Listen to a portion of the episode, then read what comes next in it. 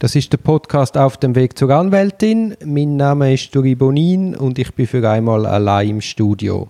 Der Grund für den Podcast ist darin, dass mich ein E-Mail erreicht hat, wo man mich auf den, auf den letzten Podcast anspricht, auf Folge 117, mit dem Titel «Man kann auch zu viel lernen», wo ich gesagt habe, die Erfolgsquote der Anwaltsprüfung im Kanton Zürich liege bei 50 Prozent. Die Person, die mir geschrieben hat, hat Bezug genommen auf einen Artikel in der Zeitschrift Plädoyer, wo die Rede davon ist, dass die Quote tatsächlich in Zürich bei 75 Prozent liegt. Wie komme ich also auf nur 50 Prozent? Ähm, das liegt daran, wenn man in den Rechenschaftsbericht vom Obergericht vom Kanton Zürich schaut, dann sind im Jahr 2019 sind 360 Personen an die schriftliche Anwaltsprüfung angetreten. Die schriftliche Prüfung ist der erste Schritt in die Anwaltsprüfung.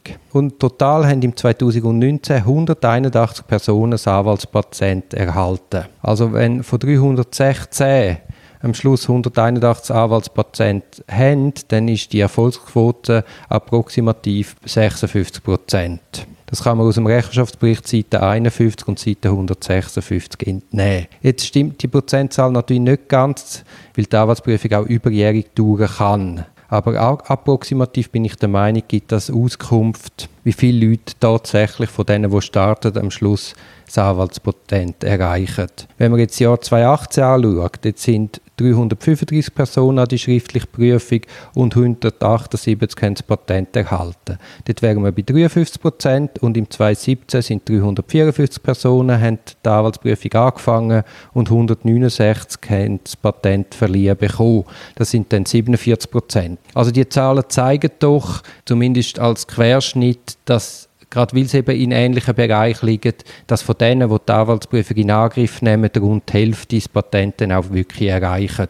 Die Zahl, die das Plädoyer veröffentlicht hat, die 76 oder 75 Prozent, die sie da ausgerechnet haben, das betrifft die Zahlen, wo die Anwaltsprüfung wirklich bis zum bitteren Ende probiert haben und dann endgültig durchgefallen sind. Entweder nach drei schriftlichen und zwei mündlichen. Aber ich gehe davon aus, dass halt ein Großteil der Kandidaten sich derart viele Wiederholungen schlussendlich gar nicht antut. Also die 75% beziehen sich nur auf die, die wirklich endgültig gescheitert sind. Aber was uns ja interessiert, ist die Erfolgsquote von denen, die anfangen und am Schluss auch tatsächlich das Patent erreichen.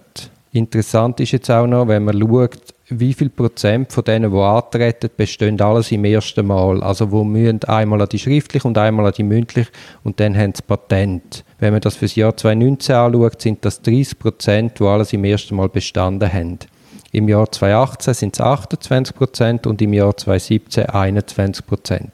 Also anders gesagt, 2017 haben 80 Prozent von denen, die die Anwaltsprüfung versucht haben, haben müssen mindestens eine Wiederholung wenn man jetzt davon ausgeht, dass wir also bei Zürich bei 50 Prozent sind, von denen, die die Anwaltsprüfung tatsächlich am Schluss bestehen, dann interessiert es, wie, wie die Quote in den umliegenden Kantonen liegt.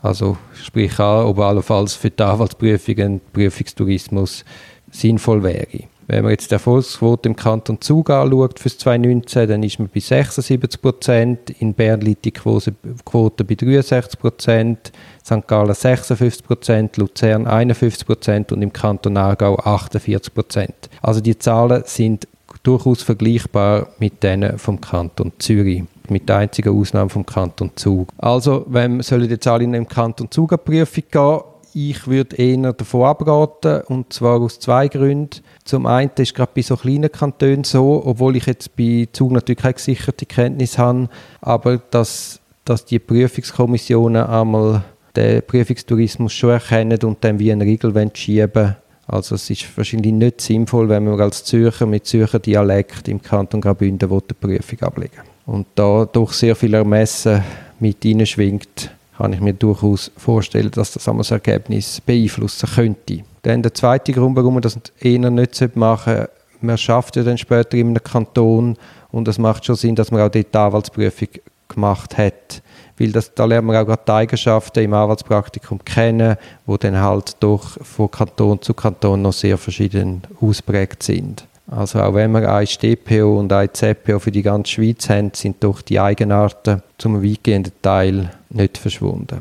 Also so wie Zahlen, wo ich, wie ich sie ausrechne. Man sieht eben, es ist eine schwierige Prüfung.